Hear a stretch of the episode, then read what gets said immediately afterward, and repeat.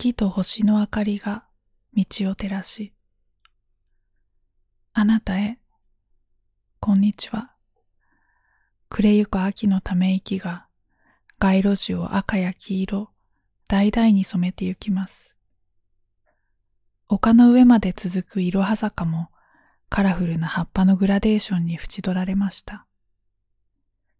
坂道のカーブの途中で振り返ると深く色づいた街を一望できます。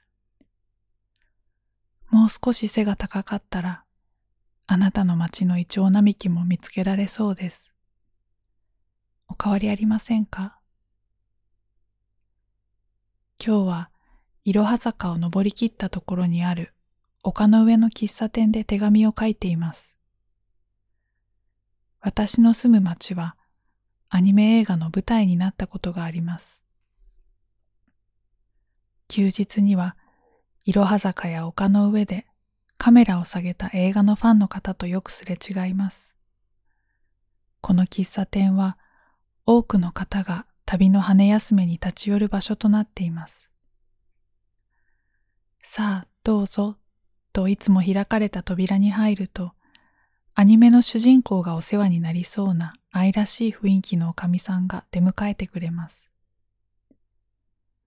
テーブルの上には手書きの街歩きマップ、壁には映画のポスターが飾られています。棚には原作漫画やノベライズ本、そして訪れた人たちから送られた手書きの絵なども並べられています。2階の席は一面大きな窓ガラスで、丘の上をよく見渡せます。景色の真ん中にあるのは小さな円盤のバスロータリーで、盆栽のようによく手入れされた植え込みになっています。春は桜、夏には蝉の声、秋は紅葉、冬は雪に染まり、季節ごとにその装いをがらりと変えます。ロータリーの周りを車やタクシーが秒針のようにくるくると、そして20分おきにバスが長針のようにぐるーりと巡ります。丘の上のロータリーはこの街の時計のようなのです。次のバスが来るまで本の続きを読もうかなと20分タイマーが時を刻み始めたところでおかみさんが頼んだコーヒーを持ってきてくれました。そしてお客様からいただいたのよかったら召し上がってねとメニューにないおやつを出してもらいました。常連さんやここを気に入った旅の方がお土産を持って再び来られることが多いそうです。運がいいと、こうしてコーヒーにお供がついてくるのです。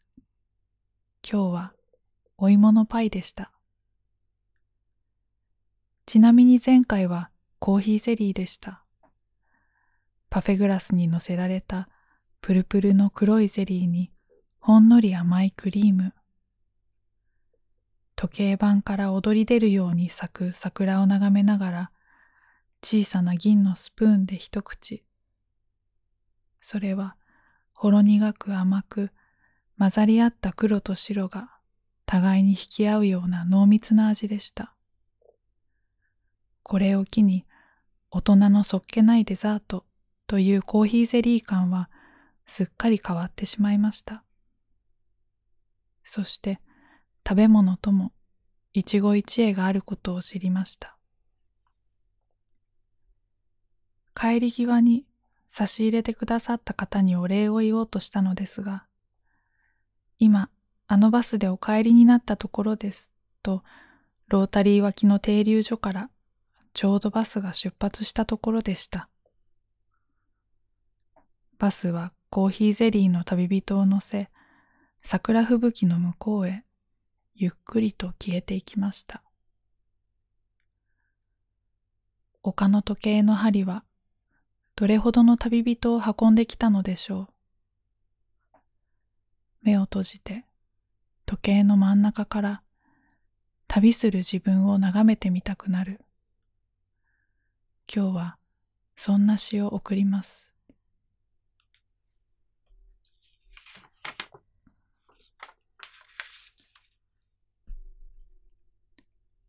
The road was lit with the moon and a star. The trees were bright and still, described I by the distant light.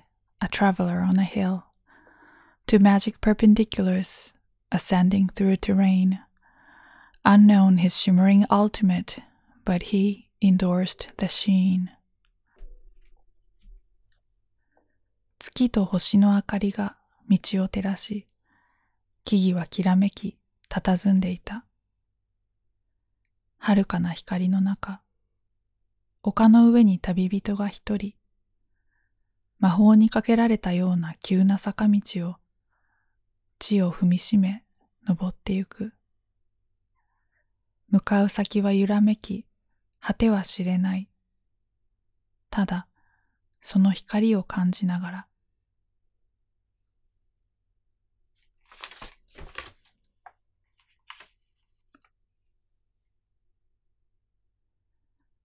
この町の丘を訪れるのは人間だけではありません。今年の夏には新たな旅人の存在に気づきました。毎年夏の夜にワンワン、ワンワンと犬が一定のリズムで鳴くのです。ずっと犬の夜泣きだと疑わなかったのですが、今年は不意に、あれは犬ではないのではという話になりました。次、泣いたら声の方へ行ってみようと待ち受け、ある夜、その時が来ました。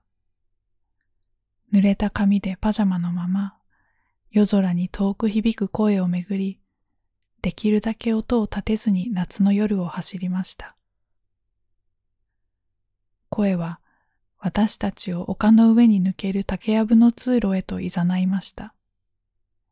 息を潜め、耳を澄ますと、一本の大きな木の上からワンワン、ワンワンとはっきり聞こえてきました。調べてみると、声の主はアオバズクでした。アオバズクは夏になると日本を訪れる旅の鳥です。見上げた木に青葉族の姿を捉えることはできませんでした。ただ、木々の隙間に白い三日月がぷかりと浮かんでいました。あの月から見たら、私たちと青葉族は同じ木に佇んでいるように見えるだろうな。そう、青葉族と自分を遥か遠くから眺めた夜でした。丘の上の時計が、月が、今日も旅する者を迎えては見送っています。長い目で見れば、私たちもみんな、ある一時期、この世を訪れ、いずれ去る旅人です。旅の間、互いに近づいたり、遠ざかったり、時に言葉を交わしたり、交わさなかったり。でも、出会わなかった出会いが心にずっと残ることがあるのです。外は冷たい風が吹き始めたようです。赤茶色の葉っぱが一枚、窓に張り付いて、ひらひらと手を振るように飛んで行きました。行く先は冬でしょうか。あなたが暖かく過ごしていますように。また、手紙を書きます。あなたのいない夕暮れに。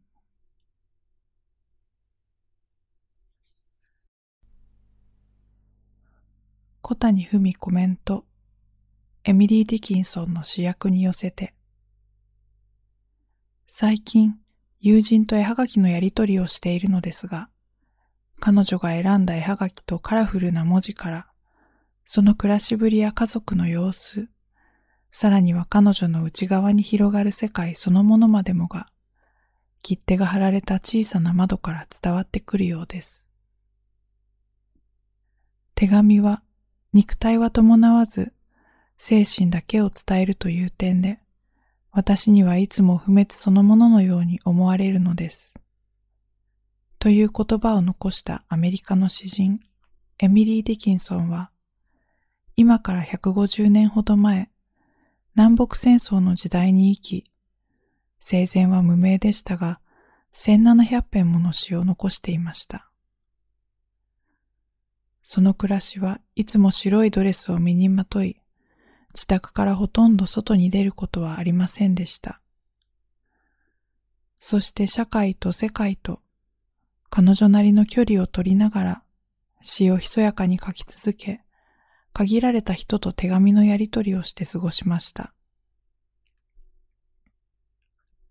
彼女の詩や手紙には、閉じた窓の向こうに彼女が見つけた、いつまでも失われることのない世界が広がっています。